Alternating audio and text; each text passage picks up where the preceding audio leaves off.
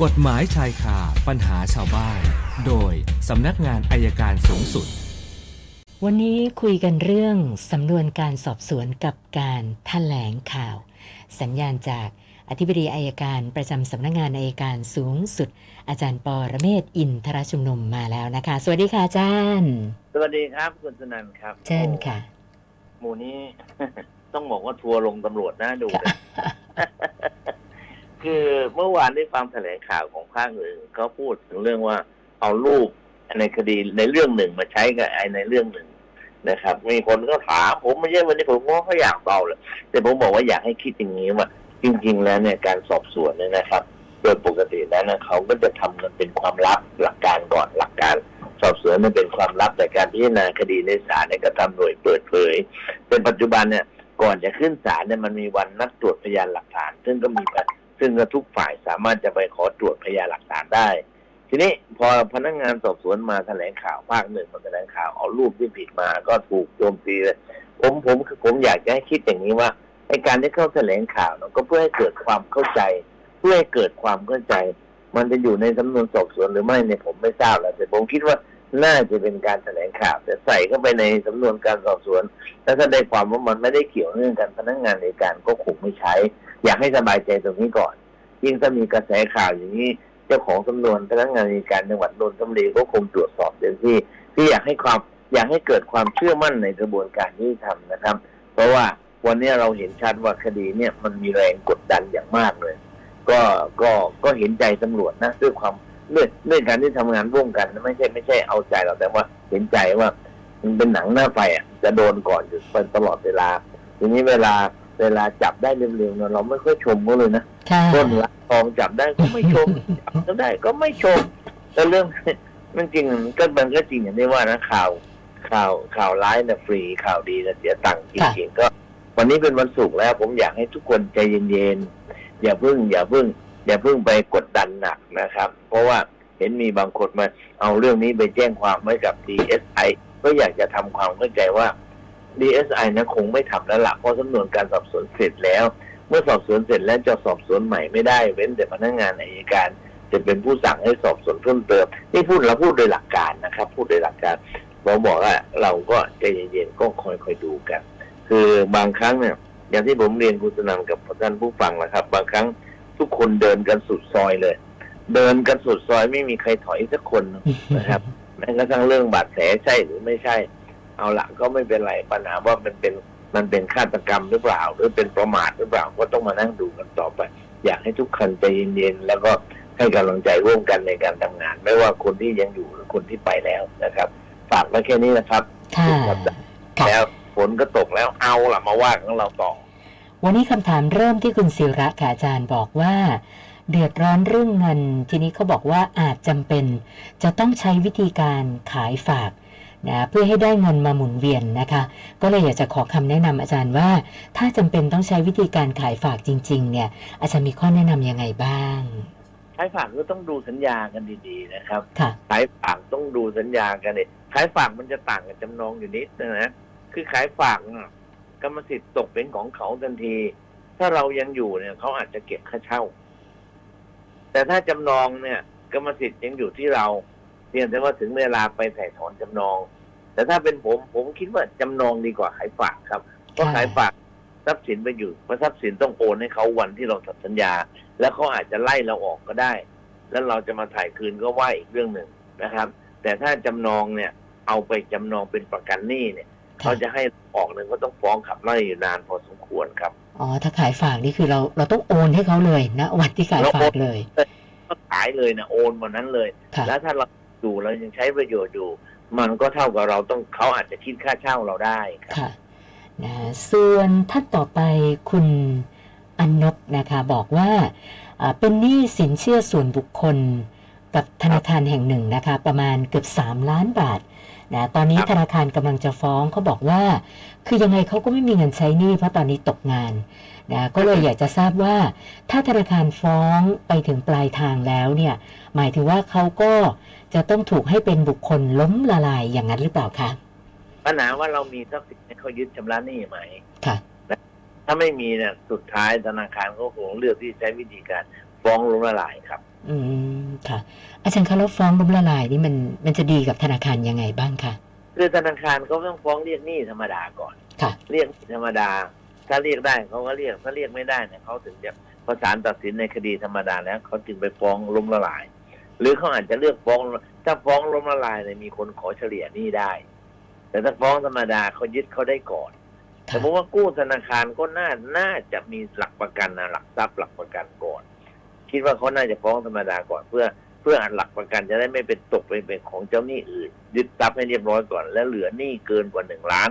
ค่ะที่ที่ติดตามไม่ได้เขาถึงจะฟ้องล้มละลายครับ อืมค่ะ แล้วก็ท่านต่อไปคุณอภิสิทธิ์นะสอบถามปัญหาของลูกสาวนะคะ ลูกสาวคบกับผู้ชายคนหนึ่ง ด้วยความไว้ใจเนี่ยก็คือ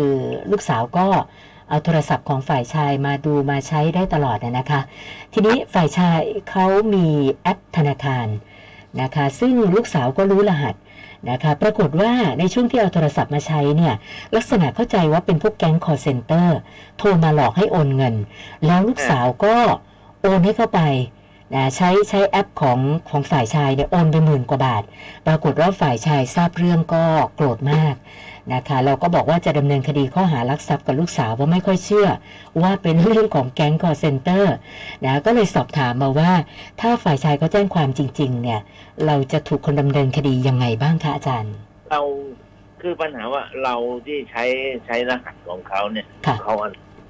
เขาอนุญาตไหมใช่ไหมคะ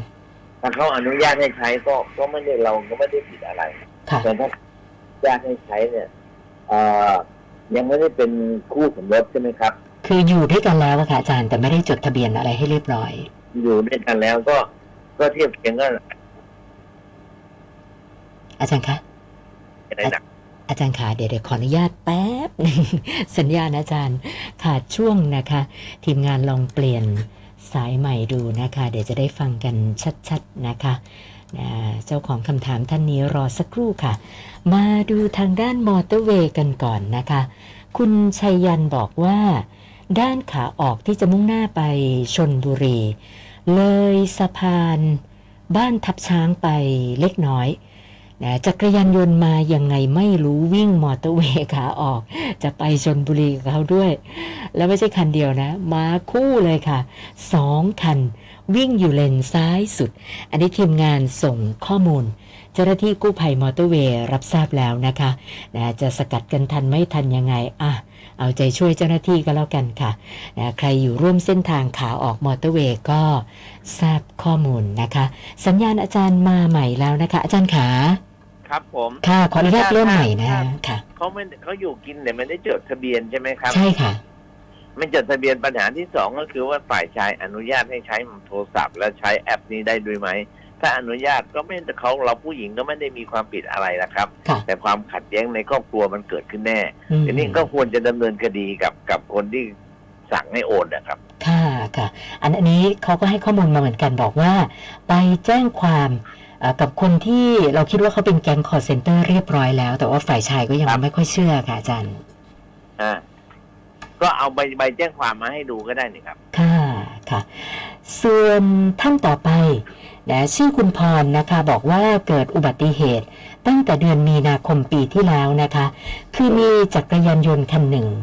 นะก็ขับแล้วก็มีปัญหากันบนถนนนะคะ อีกฝ่ายหนึ่งก็มาเบรกจะให้คุณพรชนนะคะ ก็หลายรอบปรากฏว่าท้ายสุดเนี่ย คุณพรก็ขับรถไปเบียดซะจักรยานยนต์ล้มได้รับบาดเจ็บ แต่ว่าก็ไม่มากนะคะ เสร็จแล้วคุณพรก็ขับรถหนีไปนะคะ จนกลายเป็นคดีไปถึงสอนอนะคะ ท้ายสุดเนี่ยเขาบอกว่าก็มีการมาตกลงกันยอมรับชดใช้ค่าสินไหม แล้วก็ขอโทษคนเจ็บ นะคะแล้วก็ให้ประกันดำเนินการในส่วนของประกันนะคะครับแต่ปัญหาตอนนี้คือว่ารถเขาเนี่ยไปต่อภาษีไม่ได้ เจ้าหน้าที่ขนส่งบอกว่าทะเบียนคันนี้ถูกอายัดไว้ แล้วก็ให้ไปเอาจดหมายจากร้อยเวรนะมายื่นเรื่องถึงจะสามารถต่อทะเบียนได้ เขาก็เลยครับสงสัยว่าก็เขาไปตกลงกันที่สอนอเรียบร้อยแล้วทำไมเรื่องมันยังเป็นแบบนี้ล่ะคะอาจารย์สอนอยังไม่ได้แจ้งปลดปลดล็อกนะครับอ๋อค่ะค่ะนะ เพราะฉะนั้นก็คืออย่างที่เจ้าหน้าที่ขนส่งบอกเรียกว่าถ้าตกลงกันแล้วพนักงานสอบสวนไม่ต้องการเรื่องนี้แล้วก็เขาก็ค่ะกดล็อกก็ไปต่อทะเบียนได้ครับ อ๋อค่ะ แล้วก็คุณวาสินีนะคะ บอกว่าเรื่องของพระเวลาพระมีปัญหากับสีกา ก็โดนจับศึกอย่างเดียว ไม่มีผลอะไรทางกฎหมายเลย ทีนี้อยากจะทราบว่า แล้วถ้าบวชเป็นพระ ไปขโมยของยามวิกาลเนี่ย นอกจากโดนจับศึก มีผลทางกฎหมายอะไรบ้างไหมคะก็ขโมยก็จับถึงก็คงถูกดำเนินคดีอะครับ ค่ะ อันอันนี้ไม่เหมือนถูกต้องไม่เหมือนเรื่องสีกานะ ยังไงก็ต้องถูกดำไม่เนินเหมืคอนดีครับใช่ไม่ไหมเหมือนคะดำเนินคดีก็จับศึกเหมือนกันครับ ค่ะค่ะ อาจารย์คะอย่างคลิปพระรายล่าสุดพระนักเทศน์ที่มีข่าวกันเนี่ยนะคะ คือพระเองก็พูดค่ะอาจารย์ว่า ก็ไม่มีอะไรเป็นพระถ้ามีเรื่องกับสีกาก็แค่โดนจับศึกก็ไม่ไม่มีอะไรนะคะ อันนี้เรามีแนวโน้มจะมีการแก้กฎหมายเรื่องพวกนี้บ้างไหมคะอายัจางรย์ตอนนี้ยังครับที่เราก็จริงเราคุยกันนานแล้วนะว่าค่ะพระถ้าทำถ้าทำผิด ไม่ใช่ผิดศีลธรรมดาธรรมดาผิดบางข้อเนี่ยมันก็ค่ะควรจะต้องถูกถูกดำเนินคดี เพราะเพราะวันนี้เนี่ยผมฟังวันนั้นผมฟังที่ไหนเอาฟังผมไปงานงานศพที่วัดอ่าวัดตรีนะครับค่ะท่านพระท่านหนึ่งท่านเทศน์ได้ฟังว่า พระปัจจุบันเนี่ยไม่พอครับ วัดเนี่ยว้างพระไปเยอะเพราะพระผิดทำผิดไปเยอะอ๋ออัอันที่หนึ่งคนไม่บวชค่ะแล้วก็หนึ่งบวชแล้วคนไม่ศรัทธาอืม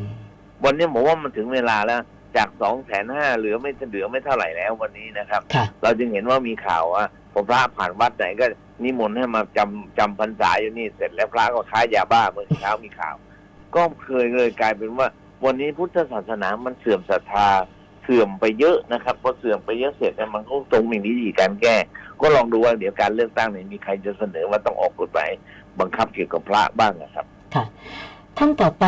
คุณนริศนะคะ เมื่อปี 55 ไปค้ำประกันการซื้อรถให้พี่ชาย แล้วก็มีปัญหารถก็โดนยึดไปนะคะ